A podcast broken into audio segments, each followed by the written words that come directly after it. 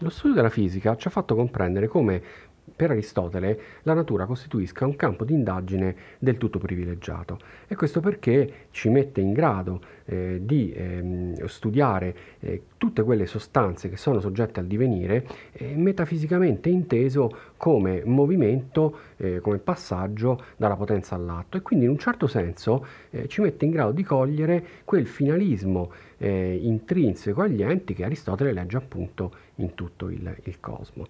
Ora, della eh, fisica non fa parte soltanto lo studio delle sostanze eh, inorganiche, ma fa parte anche lo studio delle sostanze viventi o eh, organismi, appunto, che per eh, Aristotele sono di fatto tutte quelle eh, sostanze provviste di anima. Per Aristotele, infatti, eh, essere vivente è sinonimo di essere dotato di anima.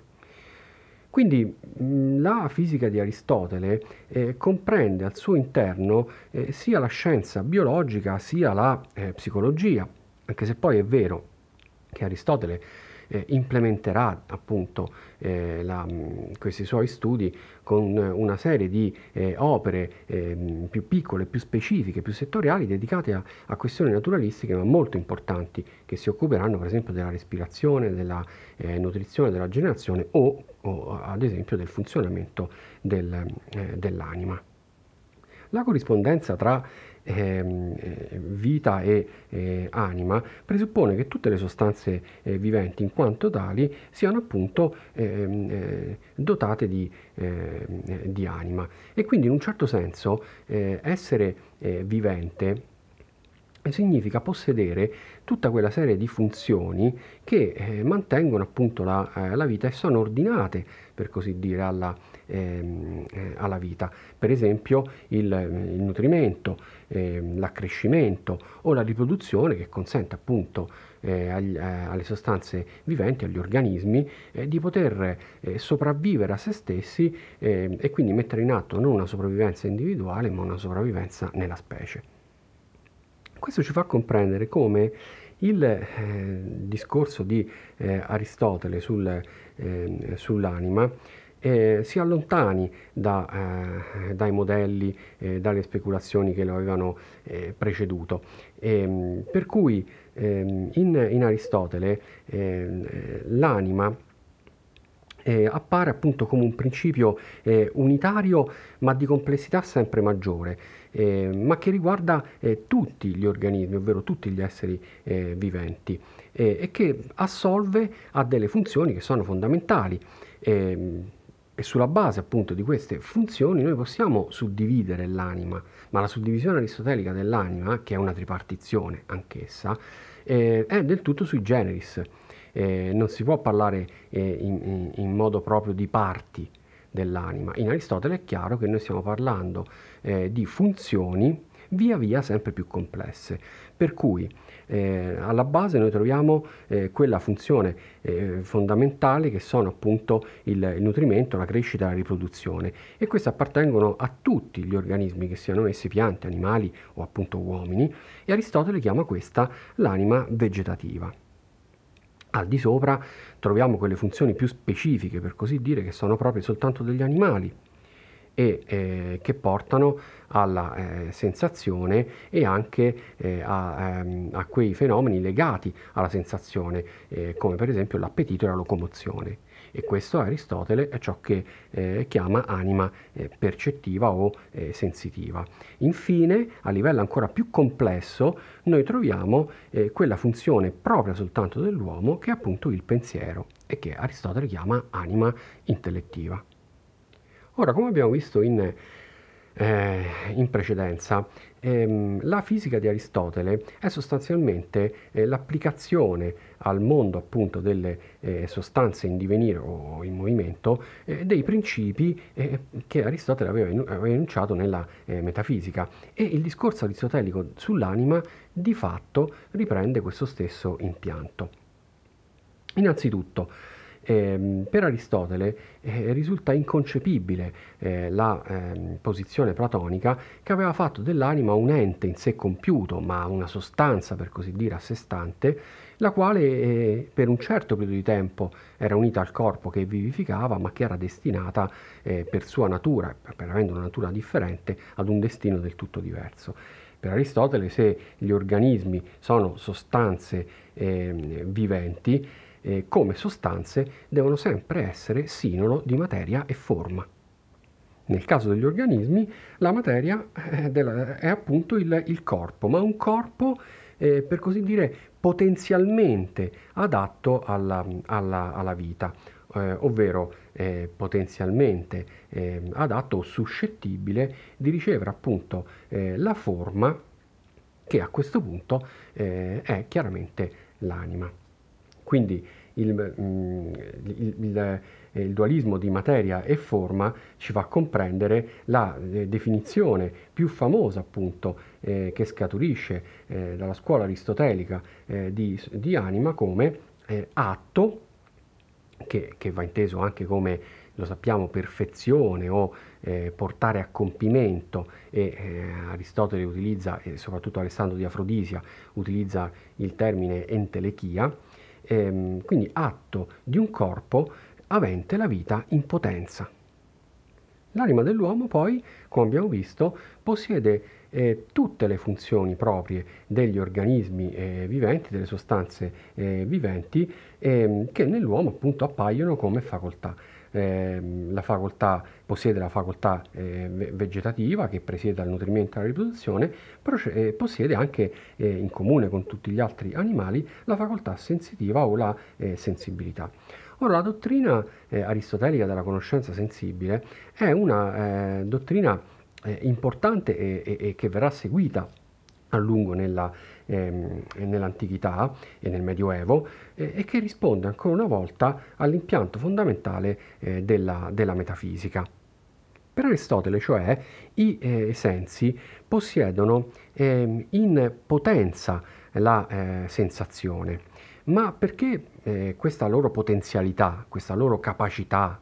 recettività, percettività, appunto, possa passare ehm, eh, all'atto, c'è bisogno dello stimolo, per così dire, eh, che, gli è, eh, che, gli è, proprio. Eh, per esempio, appunto, eh, l'orecchio è l'udito in potenza, ma finché eh, non riceve il, eh, la, il, il sensibile eh, conseguente, quindi un rumore, appunto una, una, voce, non potrà mai passare all'atto e quindi non potrà mai udire nulla. Per Aristotele quindi ogni senso ha quello che eh, che lui chiama il sensibile eh, proprio. In realtà Aristotele poi parla anche di, una, mh, mm, dire, di un senso comune eh, che in maniera assai discussa nell'antichità e poi criticata dalle scuole mediche galeniche o da Galeno in poi appunto, eh, Aristotele attribuisce al, ehm, al cuore, eh, che, che, sarebbe la ehm, come dire, la capacità eh, sinergica di mettere in relazione tutte le sensazioni fra di loro e questo senso Aristotele lo chiama il senso comune.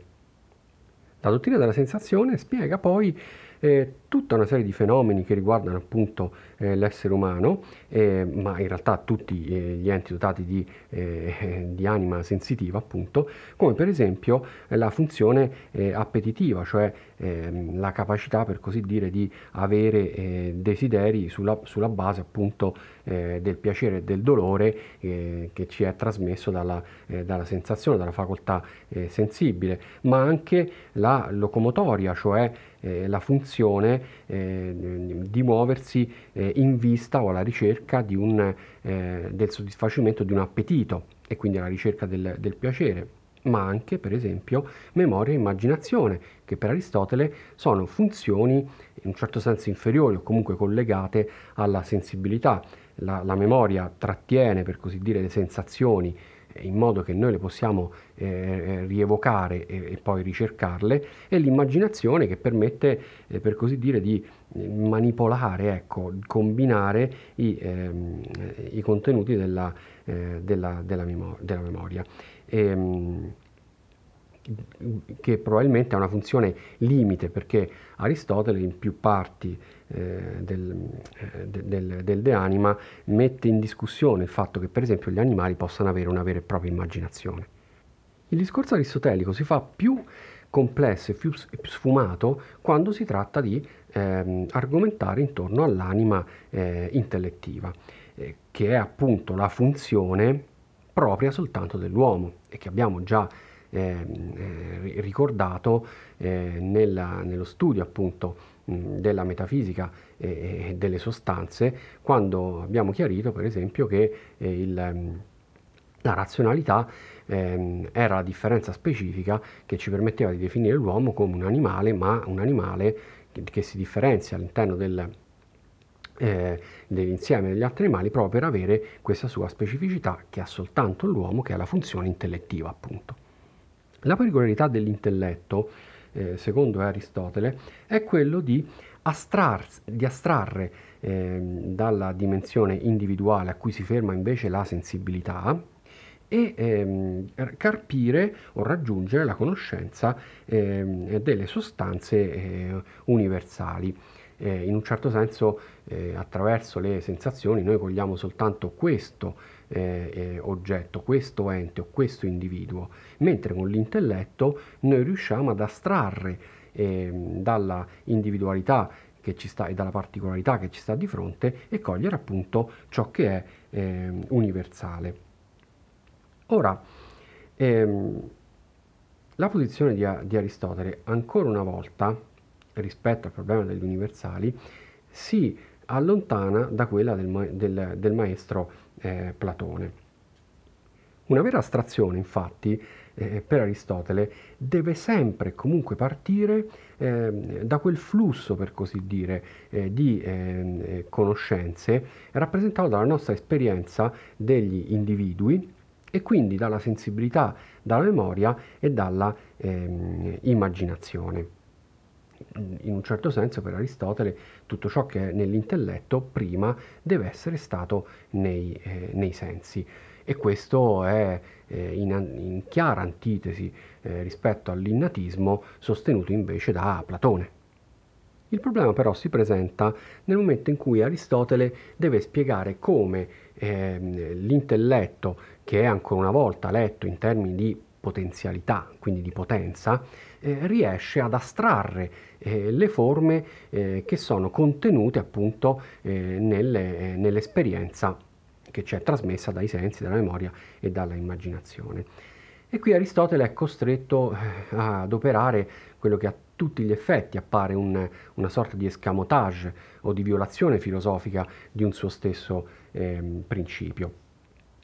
E, ehm, se vi è un intelletto eh, in potenza o potenziale o passivo, questo vuol dire appunto che eh, questo intelletto deve attraverso eh, il, il, contatto con le, eh, con le forme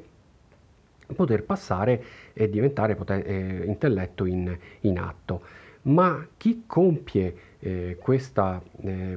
operazione, chi mette in grado appunto eh, l'intelletto di astrarre le forme dall'esperienza sensibile, è in un certo senso una funzione altra che Aristotele chiama intelletto eh, attivo o intelletto ehm, eh, agente e che eh, Aristotele sente il bisogno, per così dire, di ehm, spiegare metaforicamente attraverso l'immagine della, della luce. Così come la luce, cioè illuminando eh, gli ehm, oggetti visibili, permette alla, eh, all'occhio eh, di poterli percepire e quindi di realizzare in atto la vista, così l'intelletto, eh, allo stesso modo l'intelletto agente eh, consente eh, alle, eh, all'intelletto di cogliere eh, le forme eh, facendo passare la conoscenza eh, dalla potenza all'atto. E questa dottrina di eh, Aristotele, problematica appunto nei confronti del suo impianto metafisico, lo sarà a maggior ragione eh, quando il, la dottrina aristotelica dell'anima ehm, incontrerà la tradizione cristiana. In effetti eh, assai eh, più che eh, nel eh, suo maestro eh, Platone, eh, in Aristotele era complesso, apparirà complesso ehm, conciliare la dottrina dell'anima intesa come atto, appunto come intelechia di un corpo organico, di un corpo avente la vita in potenza, conciliarla con le, l'immagine cristiana di un'anima dotata di una immortalità individuale. L'intelletto passivo, infatti, da un lato è, ehm, è legato al corpo, ehm, e, e, l'abbiamo visto, appunto, appartiene eh, al corpo ehm, e, e, quindi eh, sulla sua eh, immortalità si possono avanzare legittimi eh, dubbi. Dall'altra parte eh, l'intelletto eh, agente è più volte appunto eh, descritto da Aristotele come ehm, immateriale, ma anche come, per esempio nel De Anima, eh, separabile, eh, non mescolato. E questo eh, fa pensare appunto eh, al fatto che si tratti eh, di una ehm, facoltà, per così dire, o di una capacità ehm, unica per tutti gli individui, anche se Aristotele questo non lo specifica mai rimane appunto una delle, delle, questioni più controverse della sua filosofia, che come tale non può giustificare la pretesa cristiana di un'immortalità personale. E come dicevo poc'anzi, eh, questo sarà uno dei punti più dolenti eh, del tentativo scolastico di conciliare la filosofia di eh, Aristotele con il cristianesimo, ma sarà anche uno eh, dei problemi aperti che gli allievi di Aristotele eh, dopo la sua morte eh, si troveranno appunto a dover affrontare.